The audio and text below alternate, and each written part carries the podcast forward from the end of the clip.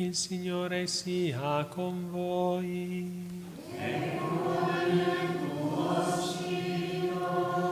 Dal Vangelo secondo Giovanni.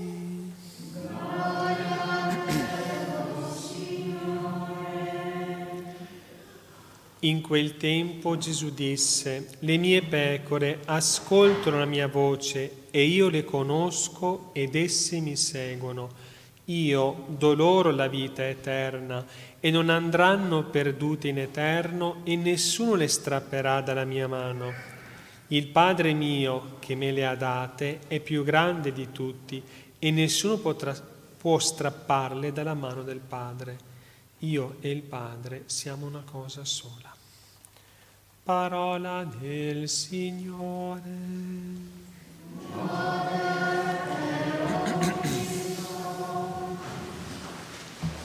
Sia lodato Gesù Cristo.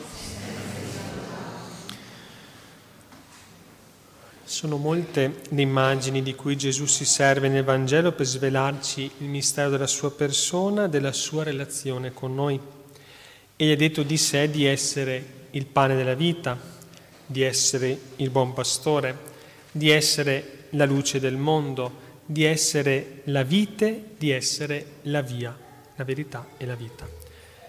Ed infatti, scrive San Clemente Alessandrino, noi che siamo ammalati abbiamo bisogno del Salvatore, smarriti abbiamo bisogno della sua guida, ciechi di Lui che ci porti alla luce, assetati abbiamo bisogno della fonte della vita, morti abbiamo bisogno della vita, pecore del pastore, bambini dell'educatore. Insomma, tutta la nostra natura umana ha bisogno di Gesù. Da molti secoli la Chiesa in questa domenica di Pasqua pone davanti la nostra fede Gesù nella figura del buon pastore. In antichità pagana, ma anche a tradizione ebraica testimoniata dalla Bibbia, era frequente l'uso dell'immagine del pastore che guida, difende, porta al pascolo il suo gregge per indicare i re o comunque chi aveva responsabilità pubbliche. Anzi, la Sacra Scrittura applica l'immagine anche a Dio stesso. Un salmo, per fare un solo esempio, inizia con le seguenti parole. Tu, pastore di Israele, ascolta, tu che guidi Giuseppe come un gregge, il Salmo 80.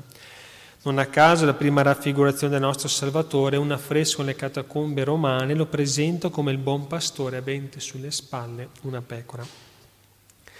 Ciò che la parola di Dio intende oggi dirci riguarda dunque il nostro rapporto con Gesù, Signore risorto, il rapporto di Gesù con noi. Ci parla della comunità che si forma attorno a Gesù, ci parla della Chiesa. Una prima considerazione importante. Il nostro desiderio di beatitudine, di pienezza di vita, non è vano, non è illusorio, ma proviene dal profondo del nostro cuore.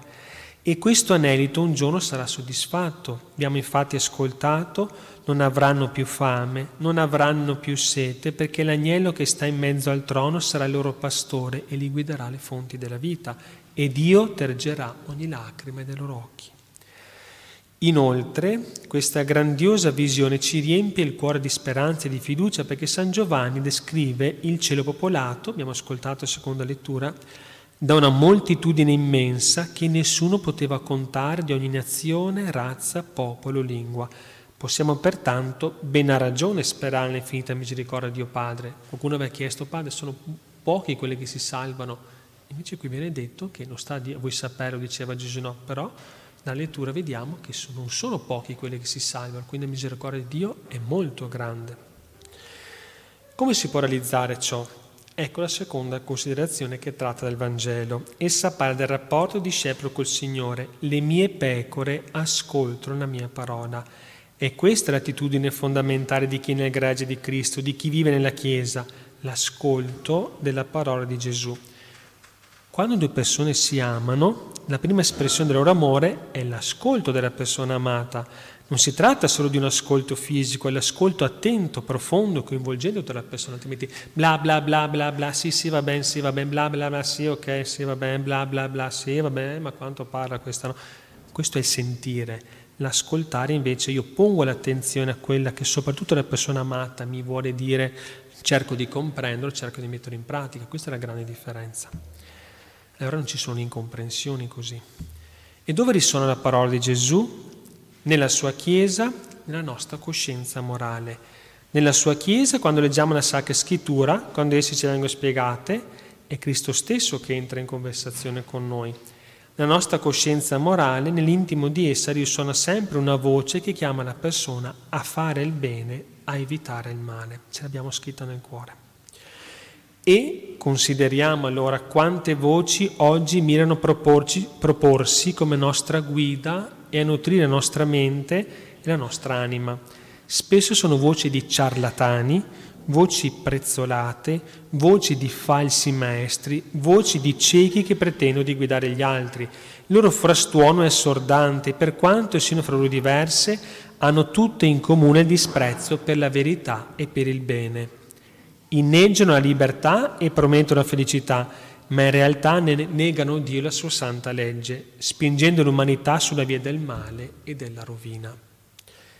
Se noi ascoltiamo la voce di Gesù, se noi crediamo in Lui, entriamo invece nel possesso della vita stessa del Signore. La fede infatti non è affatto una fra le tante possibili concezioni del mondo, un accessorio, no, con essa noi compiamo un passaggio decisivo, quale il passaggio dalla morte alla vita. Chi lo dice questo? Padre Donato? No, Gesù. In verità, in verità vi dico, chi ascolta la mia parola e crede a colui che mi ha mandato ha la vita eterna e non incorre nella condanna, ma è passato dalla morte alla vita. È il Maestro che parla. Ed essi mi seguono è la conseguenza di chi dunque, mediante la fede e l'amore, si stringe a Gesù, Signore risorto. Seguirlo significa ispirare la nostra condotta al suo insegnamento, cercare di conformare a Lui tutta la nostra vita. Nasce fra il Signore e i Suoi fedeli una così intima comunione di vita che il discepolo viene gradualmente assimilando il modo di pensare di Cristo, il suo modo di agire, i suoi sentimenti. San Paolo dirà, beati in voi gli stessi sentimenti di Cristo. È perciò più che un'imitazione esterna di un modello, è la condivisione della stessa vita. E Gesù, il Signore risorto, che cosa fa? Come si comporta nei confronti dei suoi discepoli? Adesso beh, apriamo il cuore oltre che le orecchie. Io le conosco. Carissimi, quanto è consolante questa parola. Ciascuno di noi è conosciuto dal Signore, biblicamente è amato. Nessuno di noi è abbandonato a se stesso in preda alla fortuna cieca, a un destino indecifrabile o inelutabile. È conosciuto dal Signore e preso in considerazione ogni momento da Lui. Quando attraversiamo momenti di grande tribolazione, veramente possiamo dire, Signore, vedi in che situazione mi trovo a fare qualcosa, perché sappiamo che Lui ci ascolta anche se magari non come pensiamo noi, perché non è che in automatico metto la monetina della preghiera, quindi scende il prodotto, chiedo questa cosa, mi scende automaticamente il prodotto. No, noi chiediamo, dobbiamo sempre rimettere, Signore, non sia fatta la mia ma la tua volontà, perché tu sai cos'è il meglio per me. Questo è il passaggio che forse non riusciamo a fare sempre, no? Io do loro la vita eterna. È questa l'azione più grande che Gesù compie nei confronti dei suoi discepoli, gli dona la vita eterna. È il dono della stessa vita di Dio poiché ci eleva la dignità di figli di Dio. La meta finale di questa seguire di Cristo infatti è indicata nella seconda lettura. L'agnello sarà il loro pastore e li guiderà alle fonti delle acque della vita. Gesù con la sua morte e resurrezione ci ha condotti alla fonte della vita, che è il Padre, e ci ha dato di partecipare alla sua vita. Nessuno le rapirà dalla mia mano. Nessuno e niente sarà capace di separare il credente dal Signore se non sarà il discepolo stesso a staccarsi. Solo il peccato mortale infatti può rompere questa comunione. L'Apostolo San Paolo scrive a riguardo, chi ci separerà dunque dall'amore di Cristo? Forse la tribolazione, l'angoscia, la persecuzione, la fame, la nudità, il pericolo, la spada, ma in tutte queste cose noi siamo più che vincitori per virtù di colui che ci ha amato, più che vincitori. Ciò che spiega il comportamento di Cristo nei nostri confronti, la ragione di tutto ciò che Egli ha fatto per noi fino a fine della sua vita è il fatto che ciascuno di noi gli appartiene, gli appartiene, gli apparteniamo. La nostra persona, la nostra vita è fondata come radicata il rapporto di appartenenza a Cristo ed è questa appartenenza che vince ogni umana disperazione, perché senza questo, senza la speranza, siamo veramente disperati, senza Cristo, senza una visione ultraterrena, davvero c'è il rischio della disperazione se guardiamo la vita solo dal punto di vista orizzontale. Per fortuna non è così, veramente. Ora carissimi, questo breve testo evangelico è dunque fonte di grande, di vera consolazione per noi tutti. Esso è la risposta adeguata col bisogno di sicurezza, di consistenza che ognuno di noi sente urgente nel suo cuore, specialmente oggi. Una sicurezza, una consistenza non basata su ciò che abbiamo, ma sul nostro credere alla parola del Signore e porci alla sua sequela ma c'è infine un particolare, una particolare ragione per cui oggi la Chiesa, sparsa nel mondo, medita la pagina evangeliche del Buon Pastore. Quindi questa riflessione sul Buon Pastore, conclusione, perché la Chiesa ci fa riflettere su questo oggi? Perché la presenza di Cristo nella sua Chiesa è mediata da coloro che sono resi partecipi del suo ministero di salvezza. Cristo, unico pastore della sua Chiesa, è reso visibilmente presente oggi da coloro che ha chiamati a essere in Lui pastori dei suoi fedeli. Attraverso loro i fedeli possono ascoltare la voce di Cristo e ricevere da Lui la vita eterna attraverso l'Eucarestia e gli altri sacramenti. Pregate il padrone della messa che manda operai detto lo stesso Gesù, cioè la messa esiste, ma Dio vuole servirsi degli uomini per portare nei granai della vita divina. È un grande mistero ciò che è implicato nelle parole di Gesù il grande mistero da una parte della compassione di Dio per la salvezza dell'uomo e inoltre il grande mistero della disponibilità del cuore di chi è chiamato. Allora, con la nostra preghiera, in particolare mese di maggio, e abbiamo la Madonna qui vicina, vogliamo commuovere il cuore di Dio da una parte e vogliamo anche suscitare il sì di chi è chiamato, ma non solamente il sì, ma anche la sua santa perseveranza, che possa perseverare e sia un santo pastore.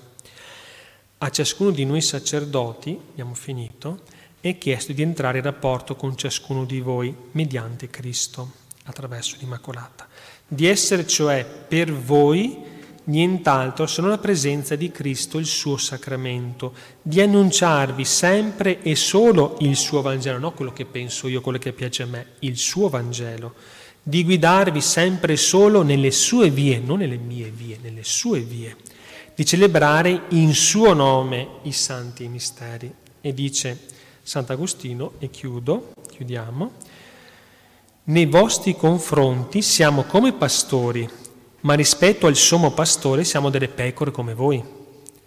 A considerare il posto che occupiamo siamo vostri maestri, ma rispetto a quell'unico maestro siamo vostri condiscepoli e frequentiamo la stessa scuola. Che bello Sant'Agostino quello che ha detto. Ora chiediamo a Maria Santissima, Madre della Chiesa, mediatrice delle grazie, che ci ottenga dal cuore di Gesù santi pastori per condurre le pecorelle ai verdi pascoli del paradiso. Così sia, siano lodati Gesù e Maria.